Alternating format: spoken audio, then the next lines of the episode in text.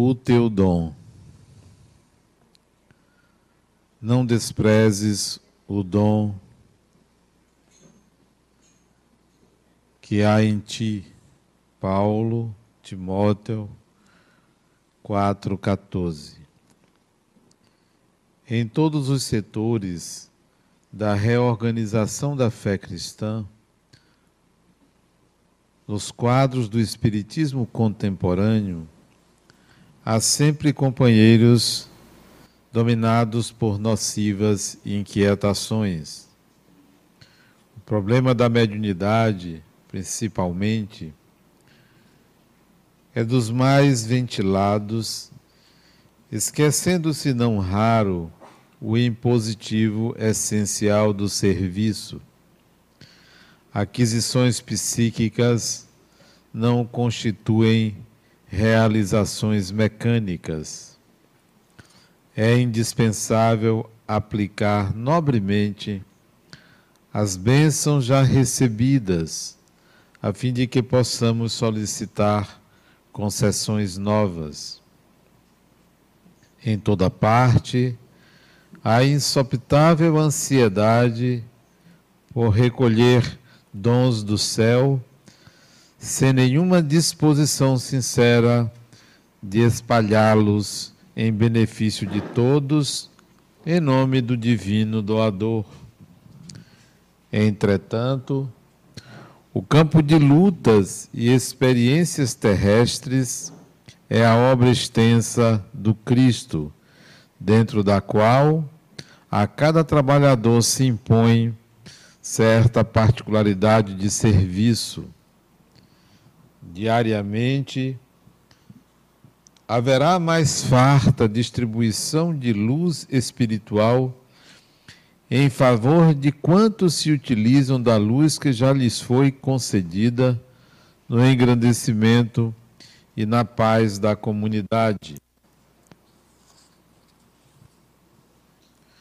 Não é razoável, porém, conferir instrumentos novos a mãos ociosas que entregam enxadas à ferrugem. Recorda, pois, meu amigo, que podes ser o intermediário do Mestre em qualquer parte. Basta que compreendas a obrigação fundamental no trabalho do bem e atendas à vontade do Senhor, agindo incessantemente na concretização dos celestes desígnios. Não te aflijas, portanto, se ainda não recebeste a credencial para o intercâmbio direto com o plano invisível, sob o ponto de vista fenomênico. Se suspiras pela comunicação franca com os espíritos desencarnados, lembra-te de que também és um espírito imortal temporariamente na terra, com o dever de aplicar o sublime dom de servir que há em ti mesmo.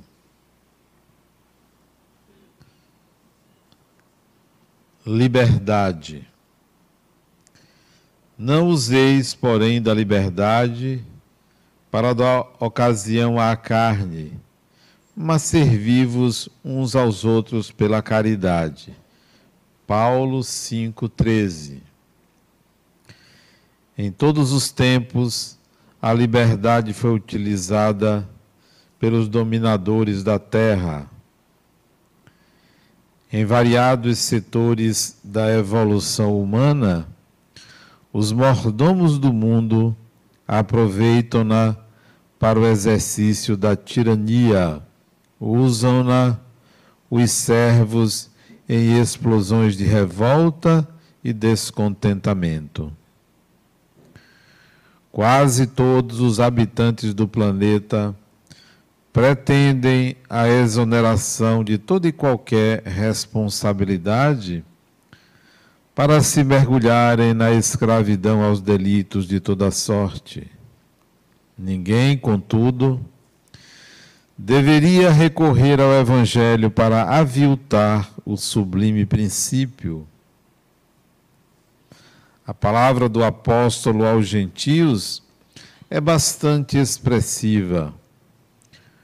O maior valor da independência relativa de que desfrutamos reside na possibilidade de nos servirmos uns aos outros, glorificando o bem.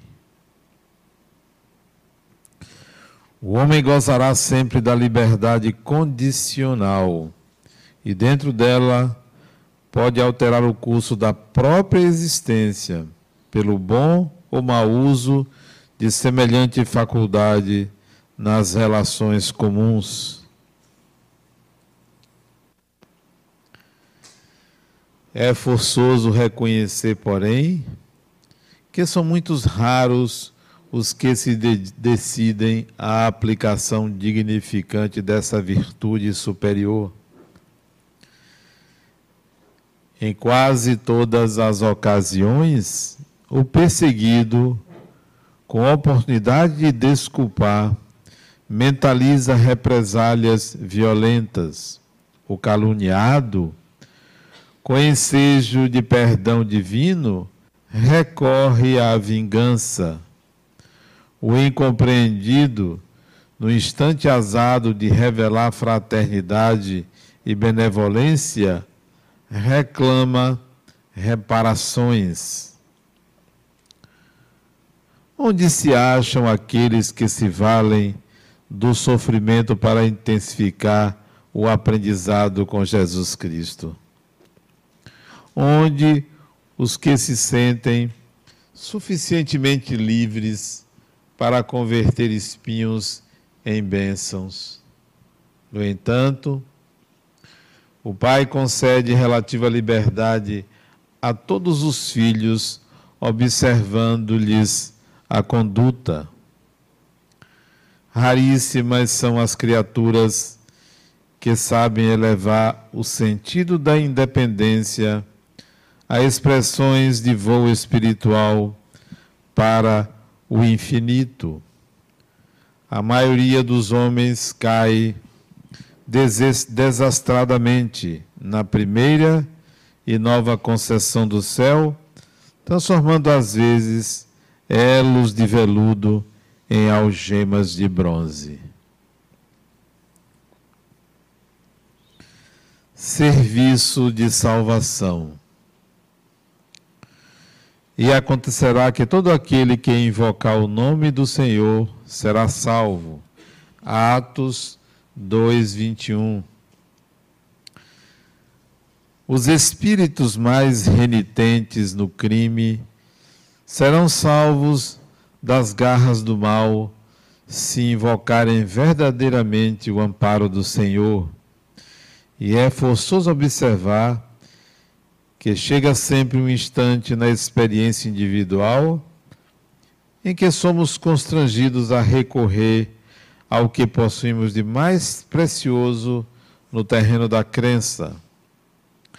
Os próprios materialistas não escapam a semelhante impositivo da luta humana, qual ocorre aos demais nas contingências dilacerantes requisitam o socorro do dinheiro, da ciência provisória, das posições convencionalistas, que, aliás, em boa tese, auxiliam, mas não salvam. Indispensável se torna recorrer a Jesus para a solução de nossas questões fundamentais. Invoquemos a compaixão dele e não nos faltará recurso adequado. Não bastará, contudo, tão somente aprender a rogar. Estudemos também a arte de receber. Às vezes, surgem diferenças superficiais entre pedido e suprimento. O trabalho salvador do céu virá ao nosso encontro, mas não obedecerá, em grande número de ocasiões, à expectativa de nossa visão imperfeita. Em muitos casos, a providência divina nos visita em forma de doença, escassez e contrariedade. A miopia terrena, todavia, de modo geral, só interpreta a palavra salvação por vantagem imediata. E por isso, um leve desgosto ou uma desilusão útil provocam torrentes de lamentações improdutivas. Apesar de tudo, porém, o Cristo nunca deixa de socorrer e aliviar. E o seu sublime esforço de redenção assume variados aspectos, tanto quanto são diversas as necessidades de cada um.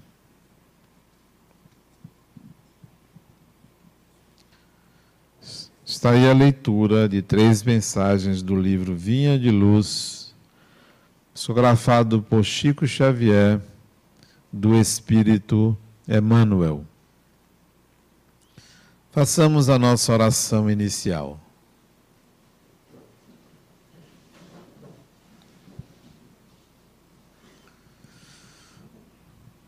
Amigo e Mestre Jesus, aqui estamos mais uma vez para o aprendizado edificante, para o encontro amigo, com a presença dos benfeitores, com a participação dos amigos espirituais, para que neste dia, neste momento, possamos aprender algo da tua doutrina.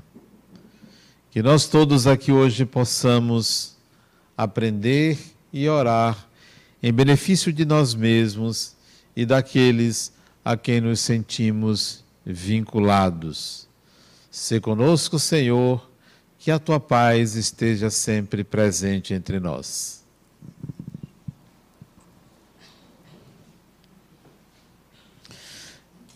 Meus irmãos, muita paz.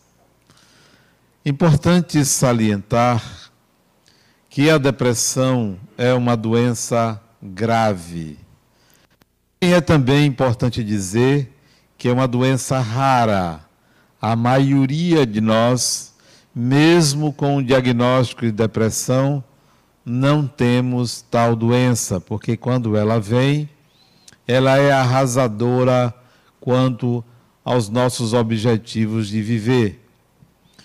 Entrei em contato pela primeira vez com a depressão quando eu era criança, com uma irmã minha. Ela adolescente, viveu uma desilusão amorosa e entrou em depressão, utilizou-se de uma medicação numa tentativa de suicídio, felizmente mal sucedida. Não compreendia a palavra, não sabia o que era depressão, mas via as consequências que isso trouxe a ela ela passou um bom tempo sob tratamento, um bom tempo apresentando, sim, depois desse episódio, os sintomas clássicos da depressão. E é claro, são muitos, mas é preciso a gente entender o que é esta doença, como é que ela se manifesta e quais as suas causas.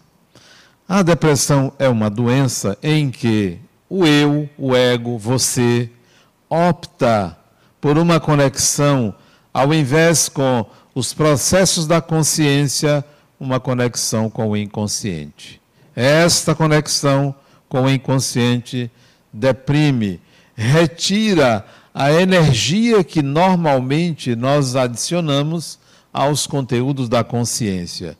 Então, depressão é um deslocamento da intenção, da vontade, do desejo para uma atitude consciente em favor de uma outra inconsciente. Por que isto acontece?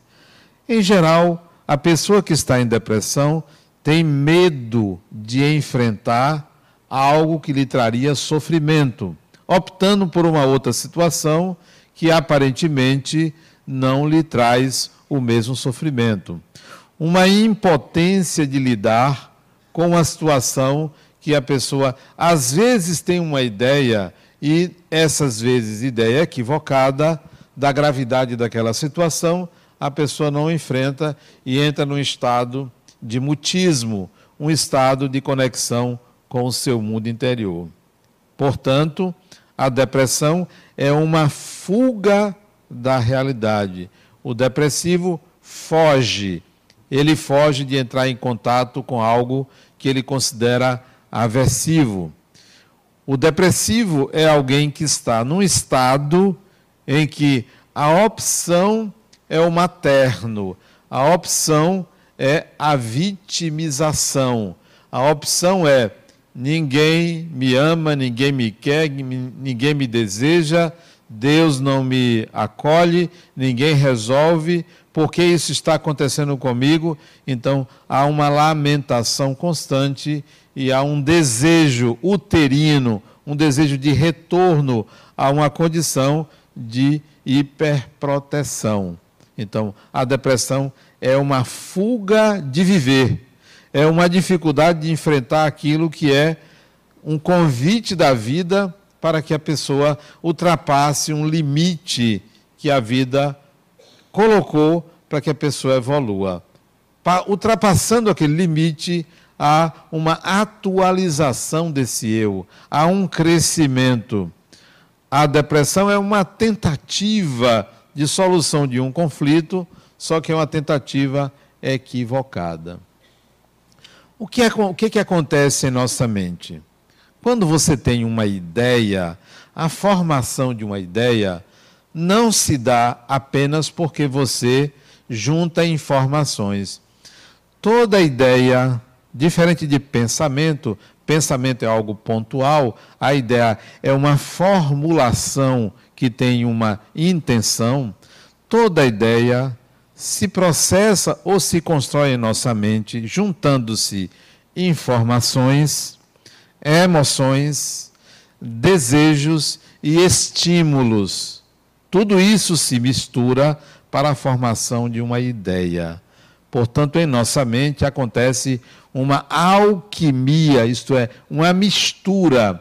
Toda ideia tem uma emoção, mesmo que você não a sinta. Mesmo que você não perceba, a ideia tem uma emoção. E tendo uma emoção, vai ter um julgamento de valor. Esta ideia, ela sempre sairá, ela sempre será expressa, seja por comportamento, seja falando com uma intencionalidade. Essa intencionalidade vai nos levar a um comportamento.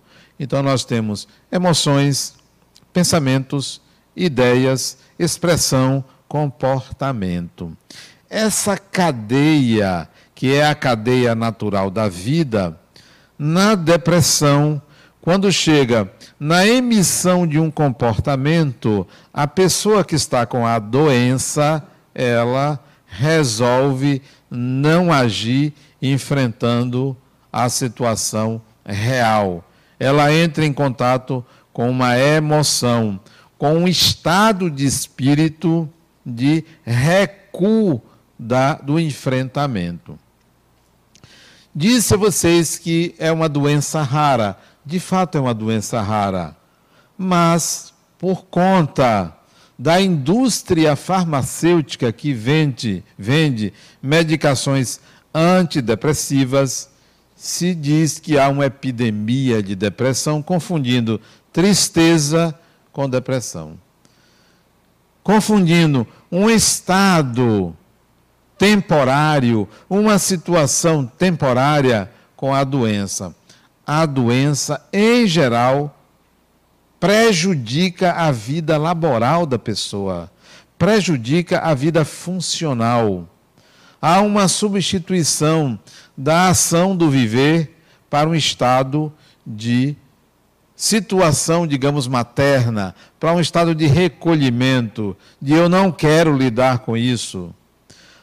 Até mais ainda, há situações em que a depressão é uma co morbidade. É uma doença que surge por consequência de uma outra doença. Quando a doença principal não é a depressão. Em geral, Pessoas que são portadoras de moléstias graves ou doenças graves, elas podem ter depressão. Pessoas que têm Parkinson, por exemplo, pode ter depressão. Pessoas que têm câncer, pode ter depressão. Pessoas que são soropositivas, podem ter depressão.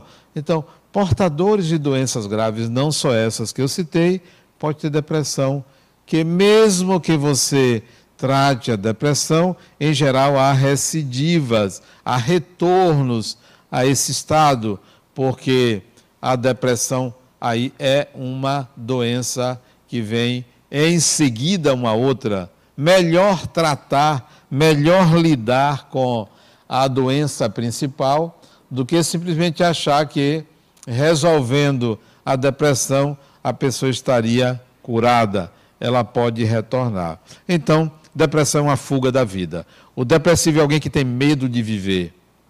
É rara porque há critérios diagnósticos. Isto é, não é simplesmente você, por alguém dizer, ou você me dizer, eu estou deprimido, que você tem a doença. É, um, é uma maneira de lidar com certas situações que não é a depressão a causa ou é a doença que a gente diria que nós estamos tendo. É importante que a gente pense a respeito, porque há uma certa é, excitação em relação à medicação.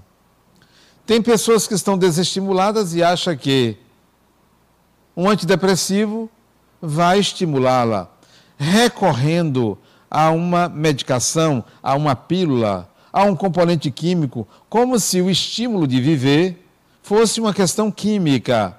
Ah, mas ajuda. Ajuda, mas não resolve. Pior do que a depressão, que as pessoas confundem muito, é uma questão cultural de um país ou de uma sociedade. A nossa sociedade ela foi construída em cima da ideia que nós somos inferiores. E muitos dizem que, porque os portugueses que vieram para o Brasil eram degradados, eram condenados, nós temos, por exemplo, o problema da corrupção. Uma coisa não está relacionada à outra.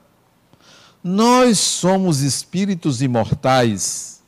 Tanto faz você renascer de um casal de criminosos do que de um casal de sábios, você continua sendo você, você não vai herdar a tendência criminosa. Nós não somos assim porque viemos dos degradados portugueses. Mas há uma ideia coletiva, um trauma coletivo, um complexo coletivo que nos leva a achar que nós somos inferiores por causa disso. Não somos inferiores.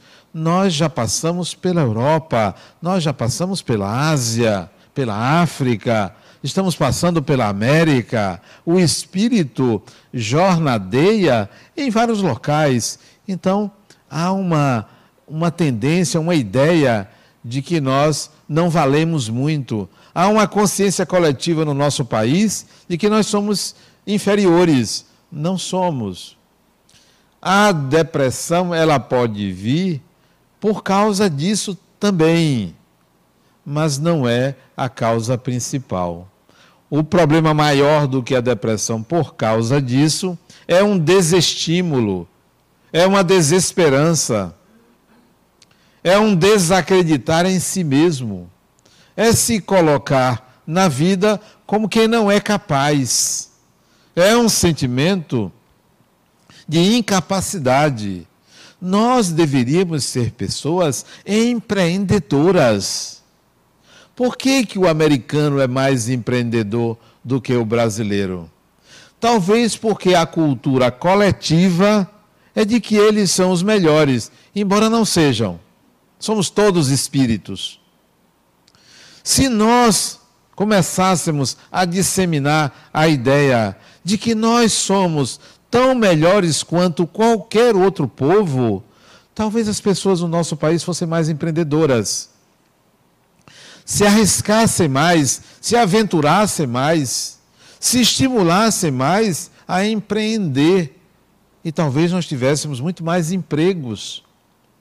Então, pior do que a depressão é esse sentimento de incapacidade, de inferioridade, que anula certas iniciativas. Quando você vê uma pessoa empreendendo, você elogia, poxa, fulano, fulana é fantástica. Quer dizer, é exceção. Quando todos deveriam ser assim, todo ser humano deveria se aventurar a buscar algo melhor para si, seja no campo espiritual, seja no campo material. O que, que seria melhor? Se fôssemos todos pobres ou todos ricos. É óbvio que dele, deveríamos ser todos ricos. E eu estou falando materialmente. Eu não estou falando de rico de espírito, não. Porque isso é consolo. É igual dizer que uma pessoa é feia por fora, mas bonita por dentro. É um consolo que não vale a pena. Não queira esse consolo. Não.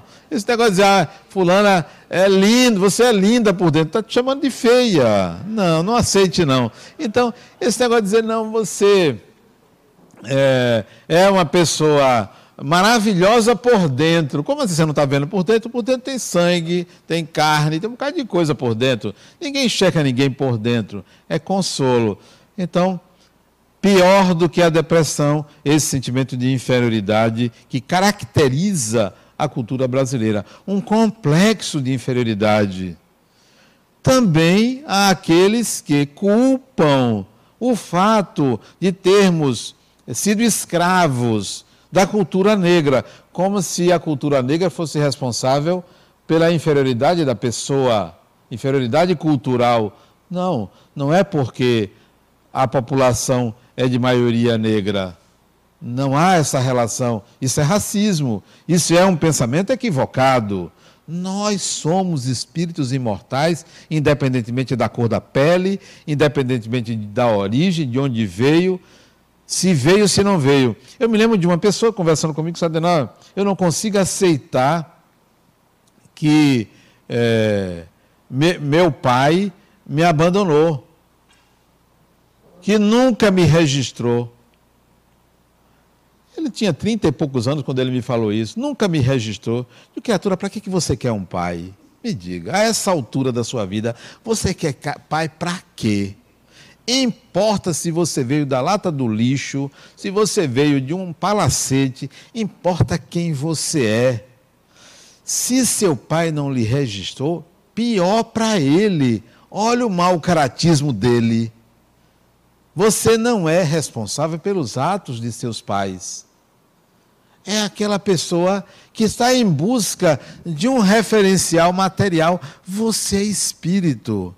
Espírito só tem uma certidão de nascimento. E tem mais, é tudo filho de pai sem mãe ou de mãe sem pai.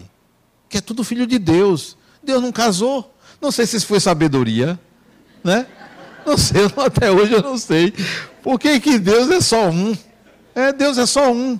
Você não tem assim dois, um par. É um. Então, sua certidão de nascimento só tem umzinho lá. Não tem outra filiação. Ah, mas está na minha certidão, eu tenho vergonha de mostrar que eu não tenho pai. Poxa, vergonha deve sentir o espírito que não lhe registrou. Mas você ter vergonha por isso? Não. A depressão é uma fuga do viver. É a síndrome da coitadinha ou do coitadinho é aquela pessoa que, mesmo não querendo, atrai a piedade dos outros. Eu sempre pergunto: você quer que as pessoas sintam pena de você? Não, eu não quero isso. É o que você está fazendo. É o que mais você quer, quer atenção. Quer atenção, quer que alguém lhe cuide, quer que Deus resolva, quer que os espíritos resolvam o seu problema. Não, Adenal, eu preciso tomar meu remédio para depressão. Mas por que você, tem depressão? Porque eu me separei. Espera aí, qual seria a solução? Era não se separar. O remédio substitui o marido? É? Não substitui, não resolve. Qual seria a solução para a sua depressão porque se separou. Chegar para você mesmo e dizer: se não me quer, não me merece. Eu sou muito melhor. Eu sou eu. Essa seria, esse seria o enfrentamento e não ficar buscando uma, um motivo para fugir da realidade. Não fuja da realidade. Não dê justificativas falsas para o que acontece com você. Tenha a coragem de confessar o que se passa com você, pelo menos a uma pessoa. Pelo menos a uma pessoa. Diga tudo que você é. O pior crime que você cometeu. O mais ilícito. Encontre uma pessoa e conte. Não precisa ser um psicólogo, não precisa ser um padre, não precisa ser uma amiga, qualquer pessoa. Conte, desabafe, vai tirar um peso de você. Vai lhe tirar de uma condição de alguém que gasta uma energia enorme para guardar um segredo. Todo segredo exige energia, exige cuidados, proteções, âncoras psíquicas que roubam a energia do viver. Então, desabafe. O antigo confessionário que a Igreja Católica criou lá no passado tinha essa função. Hoje não tem. Eu me lembro quando menino, menino adolescente, minha mãe levava para confessar. Eu disse, meu Deus, o que, que eu vou falar? Eu, eu inventava uma coisa. Porque eu achava que tudo que eu fazia era normal. Tudo, tudo que eu fazia era normal. E olha que eu aprontava. Eu vou inventar uma coisa. Então perdeu o valor, porque o objetivo não era você tratar a questão, era você confessar e ser absolvido. Rezar meia dúzia de Ave Maria e Pai Nosso resolvia. Não. Confesse-se para se aliviar e se responsabilize pelos atos cometidos. A responsabilidade é fundamental, não a culpa. A depressão, então, leva a pessoa a caminhar com um peso porque não resolveu, porque não enfrentou. Quais são os sintomas é, característicos da depressão? Eu escrevi um livro sobre depressão. Acho que foi na década de 90, eu escrevi sobre depressão. Não, década de 90 não, foi na década. uma década atrás. Alquimia do amor. Depressão cura espiritualidade. Por que eu botei o título Alquimia do Amor? Porque a vida, o viver, vive-se para amar. Todo ser humano está em busca de um amor, de amar, de ser amado. O amor movimenta a vida, movimenta o universo e, ao mesmo tempo, é a força propulsora de tudo o amor. A depressão é a não vivência desse amor para a vida, é a vivência desse amor para dentro de si mesmo. É o egoísmo desse amor. É o amor ou é a conexão com algo interior. Por isso que é a alquimia do amor. O desejo de viver, o desejo de amar deve ser sempre para fora, para as relações externas e não para dentro. Eu me amo, mas o trabalho que eu faço com esse amor é para fora. Porque se eu ficar num processo de autoerotismo, de auto-amor, de amor só a, só a mim mesmo, eu vou viver num mundo em círculo. Eu vou virar uma pessoa narcisista, que é o amor a si mesmo, que é o cúmulo da inflação, o narcisismo. A depressão é um estado de alienação da vida não é uma tristezazinha. Não é porque perdeu ou um relacionamento, não é porque perdeu dinheiro, não é porque tem uma doença, é algo mais profundo. Às vezes eu digo a alguns pacientes meus que estão de fato com depressão que espere um momento, não queira se curar logo não. A vida está lhe convidando para uma reflexão profunda sobre quem é você. Vamos descobrir, enquanto você está buscando a cura, vamos descobrir, vamos aproveitar o núcleo da depressão.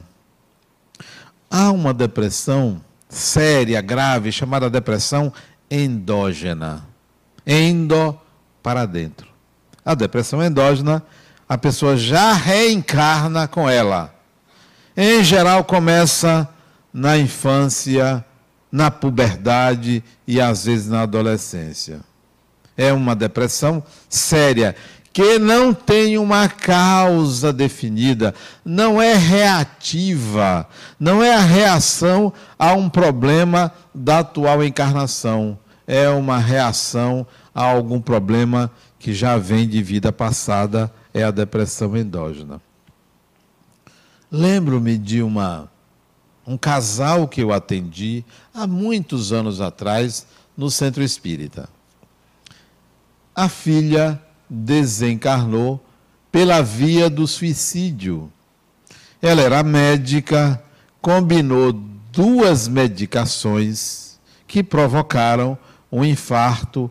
Ela desencarnou em casa, no apartamento dela, aqui no centro de Salvador. E foi uma tristeza muito grande para esse casal, a desencarnação dessa filha. Eles tinham dois filhos e ela era a filha que orgulhava muito, porque era médica, era cientista, fez doutorado na França, trabalhava na USP, em São Paulo, e vinha uma vez por mês a Salvador. E os pais me procuraram por causa da desencarnação dela. Eu não a conheci. Conversamos, eu consolei o pai, consolei a mãe. E eles me mostraram um caderno dela. Ela desencarnou com 43 anos de idade, se não estou enganado. 43 anos de idade. 42, 43. Me mostraram um caderno de poesias dela aos 12 anos de idade. E quando eu comecei a ler as poesias, eram de quem não queria viver. Era de quem rejeitava a vida. As poesias apresentavam uma melancolia profunda. Uma garota de 12 anos de idade. Apresentava uma saudade de um lugar que não era daqui, que não era desse mundo, que não era dessa vida. Depressão endógena. Os pais me mostraram dela os escritos que ela as cartas que ela escrevia de Paris quando estudava lá para eles, mostrando a saudade que ela tinha deles, mas uma saudade inexplicável de alguém de um lugar que ela desconhecia. Depressão endógena. Ela tinha um namorado que era estrangeiro também, tinha um bom relacionamento amoroso era uma pessoa muito bonita, que os pais me mostraram a, a foto dela. E mostraram uma carta que eles receberam após a desencarnação dela. Nessa carta, a carta era de um homem que foi amigo de infância dela. Tinha a mesma idade dela. Estudaram na mesma escola pública. E ele escreve para os pais, lamentando a desencarnação dela. Nesta carta, ele diz o quanto ele amava a filha deles. Que a amava desde criança, se apaixonou por ela, mas não teve coragem de se declarar quando era menino não só pela época, como também porque ele era negro e ela era branca. Ele tinha uma espécie de vergonha desse amor. E ela era filha de uma família rica da cidade. E ele morava numa casa humilde. Ele tinha vergonha de declarar o amor dela, para ela. Ela veio estudar em Salvador ele ficou no interior porque era de uma família pobre. Só que ele acompanhava o progresso dela. Vibrou quando ela entrou em medicina. Vibrou quando ela se formou. Veio a formatura dela. Então, nessa carta aos pais, ele declarava o amor dele a ela e a lamentação por ela ter se suicidado. Pois bem, olha a história dessa criatura. Consolei os pais, passamos umas duas horas conversando no centro. Ela me mostrando escritos, cartas, e eu comecei a perceber que eu estava ficando com raiva. Olha, você está atendendo uma pessoa e começa a ficar com raiva, não deles, mas da desencarnada. Comecei a chamar ela de covarde. Eu, euzinho. Comecei a chamar ela de covarde. Por que você fez isso? Mentalmente. Os pais saíram da minha sala no centro, depois desse tempo todo conversando, e eu com raiva. Saí à porta, pedi à menina para não chamar a pessoa seguinte. Isso aqui, Patamares, no centro. Tem tempo isso. Isso deve ter sido lá por 1999, por aí, 2000. Fechei a porta e evoquei ela. Fulana de tal, que covardia foi essa? Como você, uma médica, bem-sucedida, bonita, um bom relacionamento, pais maravilhosos, um amor como desse homem. Detalhe, ele não se casou por causa dela, por amor a ela. Não se casou, acompanhou a vida dela à distância. Eu disse: como é que você comete um ato desse? Por que você não procurou o Espiritismo? Que covardia foi essa? Uma vida maravilhosa que você tinha, bonita, rica, bem-sucedida, inteligente, doutora, médica, ajudou tanta gente. E faz isso, pois eu descasquei em cima dela. Porque esse negócio de ficar orando para espírito, para ficar, olha, é, vá para luz, luz coisa nenhuma. Você é gente. Você é gente, tome vergonha. Você é gente. Pois eu sei que aquilo ali me deixou fora de mim. E eu ainda xinguei ela, não vou dizer os nomes aqui, porque publicamente a gente não pode falar. Xinguei ela. Vocês já viram isso? Você está ali para ajudar as pessoas. Em vez de ajudar o Espírito, você xingar o Espírito. Foi a Adenal que fez isso lá atrás. Por quê? Porque eu sou um ser humano. Eu sou um ser humano, com tudo que qualquer ser humano tem. Passou. Passou. Não pense que eu pedi perdão a ela, desculpe, nada disso. Eu fiquei zangado com ela. Não importa se é desencarnado ou encarnado, fiquei zangado com ela. Passou. Acho que uns nove, dez meses depois. Não sei precisar o tempo, mas mais ou menos esse tempo. Eu estou atendendo uma mulher, já no meu consultório. Antes de começar a sessão, eu disse para ela, Dona Fulana, eu me lembrei de você. E vou lhe recomendar um livro para você ler. Ela disse, mas que livro? Eu disse, leia o livro Resposta a Jó, de Carl Gustav Jung. Porque você vai entender o seu problema.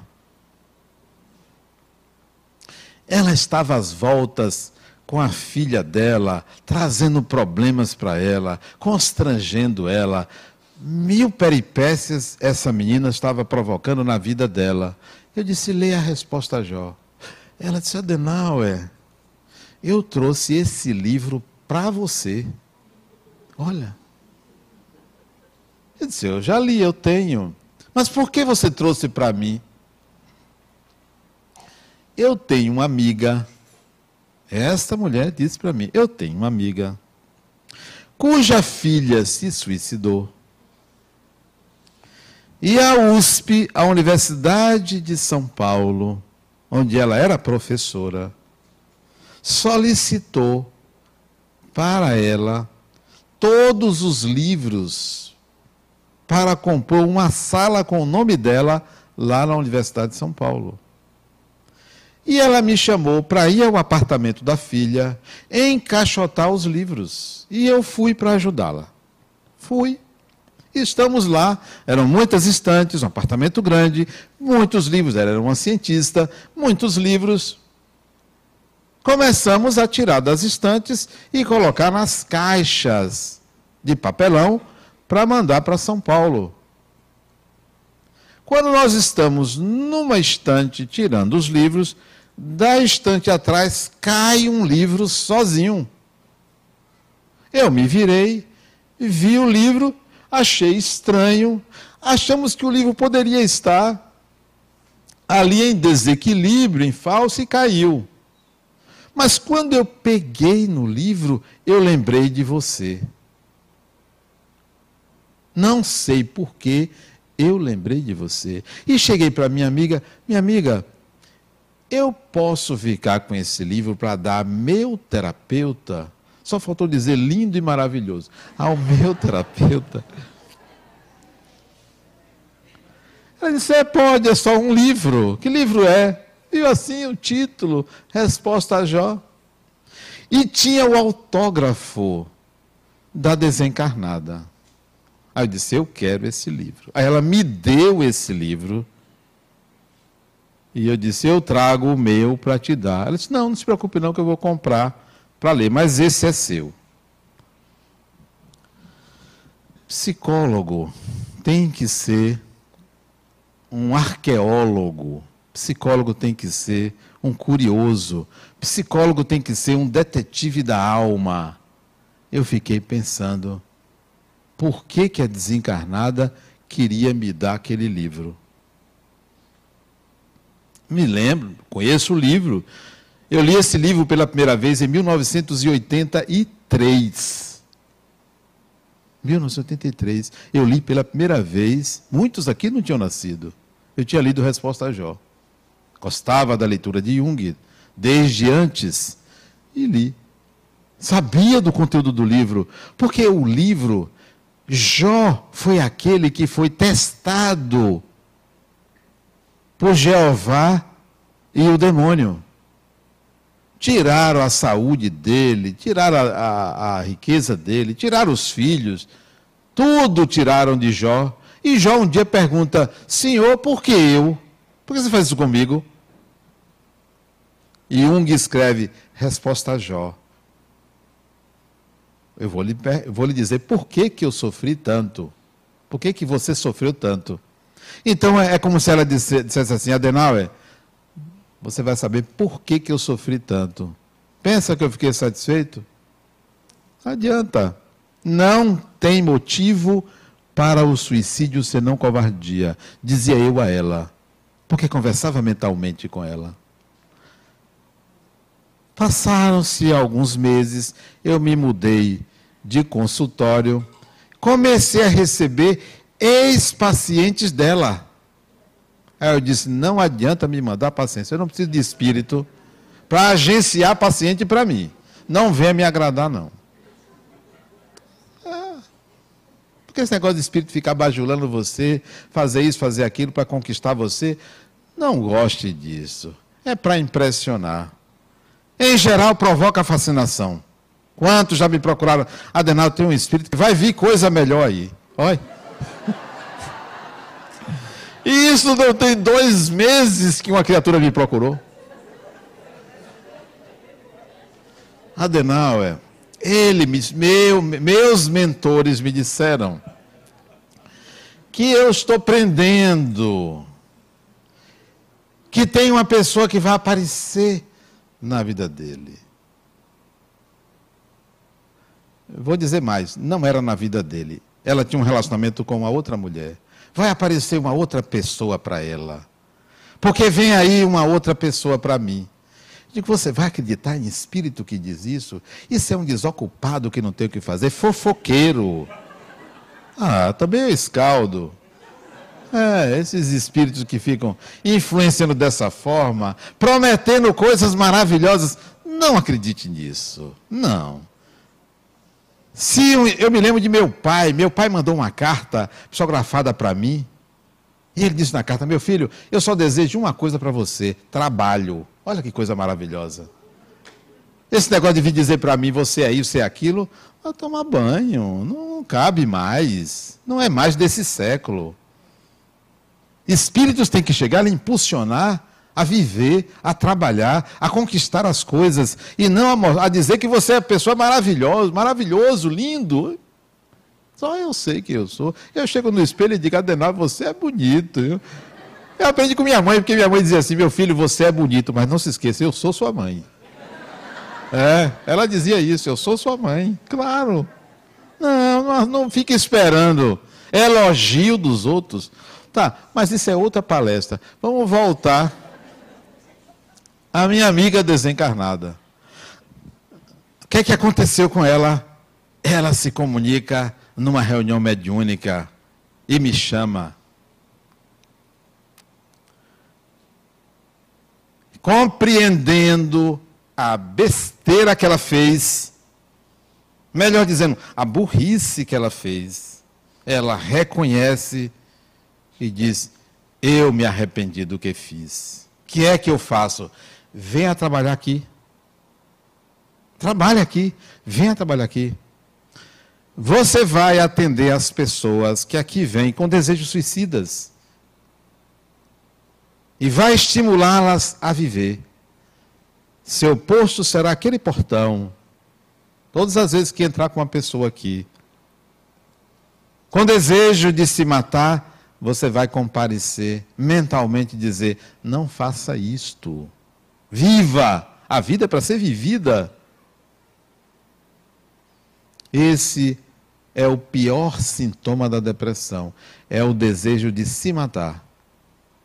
Este sim requer o uso de medicação contentora, que não é solução, para conter. Esse é o principal sintoma. O segundo, também mais importante sintoma, é a anedonia. Se você não sabe o que é, é porque deve ter. A anedonia, que quer dizer perda do interesse pelas atividades diárias que normalmente você fazia e lhe dava prazer. Anedonia segundo principal sintoma da depressão. Terceiro, desejo de morrer, que é diferente de desejo de se matar. Desejo de morrer. Ah, eu quero morrer. Alteração no sono, hipersonia ou hipossonia. Alteração no apetite, perda do apetite ou aumento do apetite. Alteração no apetite sexual, aumento ou redução do apetite sexual. Redução da concentração, redução da capacidade de raciocínio. Agitação motora ou retardo motor. Retraimento social tudo isso. Humor depressivo, humor triste persistente, melancolia profunda, mutismo e irritação. São sintomas da depressão. Mas quando é que você pode dizer que a pessoa está com esta doença? Que a solução não é o uso de medicação quando estes sintomas, pelo menos 50% dele, no livro eu coloquei 18 sintomas, 18. A Organização Mundial de Saúde coloca 8, eu coloquei 18. Botei 10 a mais. Pela minha observação clínica. 50% durante 60 dias consecutivos, de manhã, de tarde, de noite, segunda a segunda, todos os dias com prejuízo funcional. Aí você tem a doença. aí você deve procurar ajuda psicoterapeuta. Não é defendendo o psicólogo, não. Porque você tem que lidar com o problema. Você tem que entrar em confronto com o problema. Não é uma pílulazinha, um remédiozinho que vai aumentar a captação de serotonina, que vai resolver conflitos psicológicos. Não é. Aconselho o uso de medicação quando tiver tendência suicida, para conter, para segurar o indivíduo, sim, você deve buscar um psiquiatra para ser medicado. Além disso, psicoterapia. Vá para uma psicoterapia. O problema é que psicólogo é muito caro. Eu não sei por que cobram tão caro, né? Podia fazer desconto, podia até atender de graça, né? Por isso que é rara a depressão. Porque a maioria tem episódios. Um ou outro caso você passa 60 dias com esses sintomas. A maioria tem um humor triste, tristeza. A depressão não, ela é séria, ela causa danos à sociedade porque você reduz a sua produtividade funcional, ou você não vai trabalhar, tem dificuldade de sair da cama, corpo está pesado, cansa facilmente, uma série de prejuízos pessoais e funcionais. Conselho que eu dou em frente: deixe de ser coitadinho ou coitadinha. A maioria das pessoas portadoras de depressão é mulher.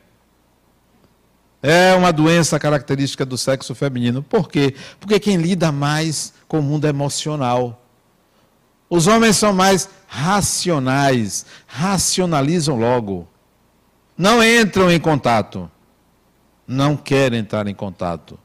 E o feminino quer entrar em contato. Aliás, tem habilidade para lidar com o mundo emocional. Por isso estão mais sujeitas à doença. Há depressões provocadas por espíritos desencarnados, que se aproximam de você, das pessoas, e começam a insuflar pensamentos derrotistas, pessimistas, aterrorizadores, catastróficos, impondo medo, porque vai acontecer isso, porque vai acontecer aquilo, e você absorve influência espiritual pode ser um fator que provoque a depressão. Nesses casos, que não são a maioria, mas nesses casos, procure também ajuda espiritual. Quem convive muito tempo com depressivo pode ter depressão. Não porque pega com o contato ou com a respiração, você começa a absorver o modo de ser do outro. Convivência leva a isso. Convivência prolongada. Quem cuida, cinco anos, dez anos, você começa a adquirir alguns hábitos do depressivo crônico. Em geral, é uma doença benigna, não leva à desencarnação. Não leva à desencarnação, mas atrapalha a vida da pessoa. Remédio principal para a depressão profilaxia. Profilaxia. Antes de você se preocupar em ter, procure ter uma vida que não entre a possibilidade da depressão. Que vida é essa que não entra a possibilidade da depressão? Uma disposição permanente de viver. Permanente. Do acordar ao dormir disposição permanente de viver. Enfrentamento de toda a situação, venha o que vier, de onde vier, como vier, eu vou enfrentar. Não com aquela empáfia de achar que vai resolver tudo, eu vou enfrentar no tempo que eu delimitar para aquela situação. A outra diz assim, Adenal, eu não sei o que será de mim quando minha mãe desencarnar. Mas como assim? Não, é, todo dia eu falo com ela. Que obsessão. Todo dia você fala com ela? Não, mas ela também me liga. Pois é, é a obsessão de encarnado para encarnado. É uma dependência que, gera, que realmente vai lhe fazer sofrer quando ela desencarnar, porque você habituou-se.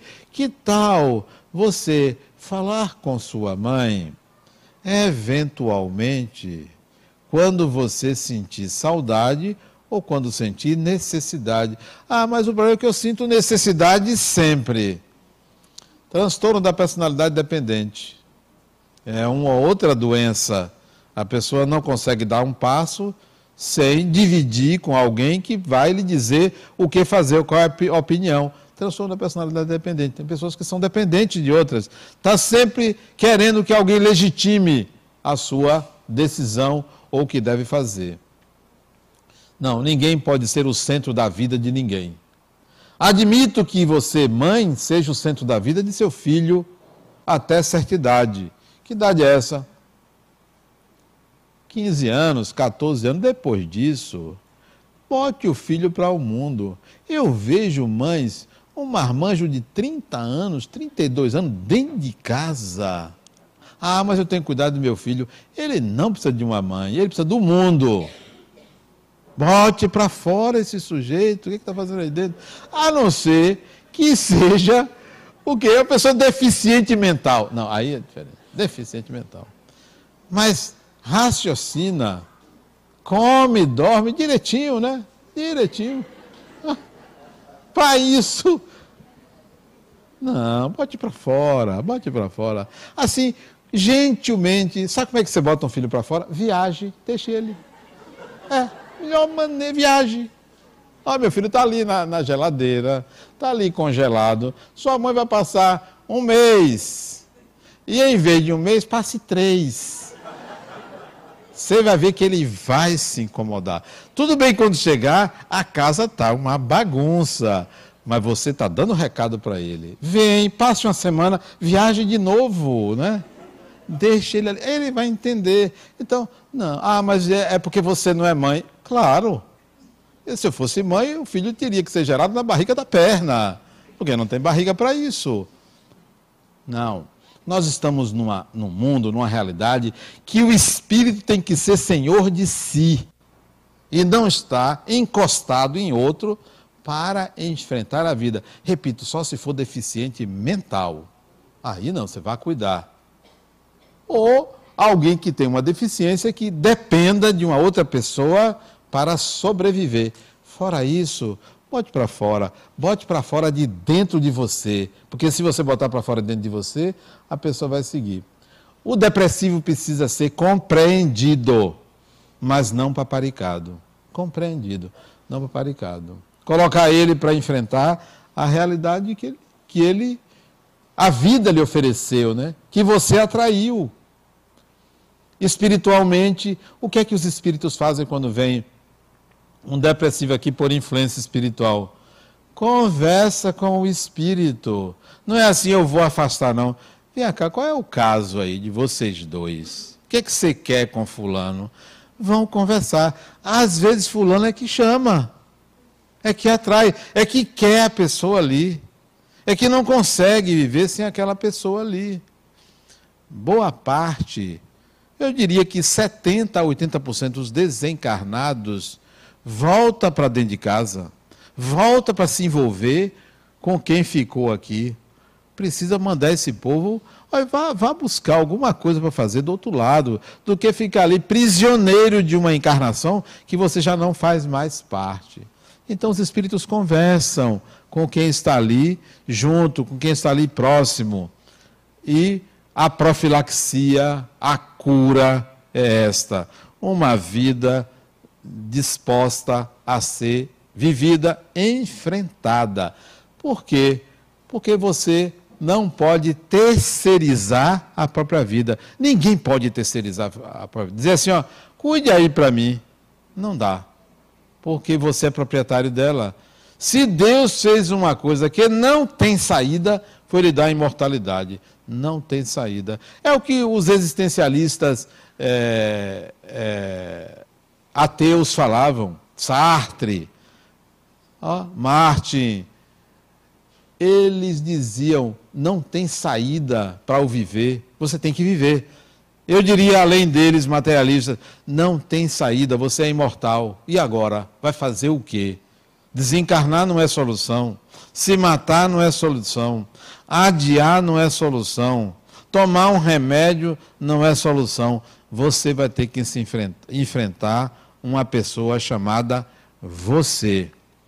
Pode ir em frente, porque você só tem a ganhar se você enfrentar-se a si mesmo. Muita paz.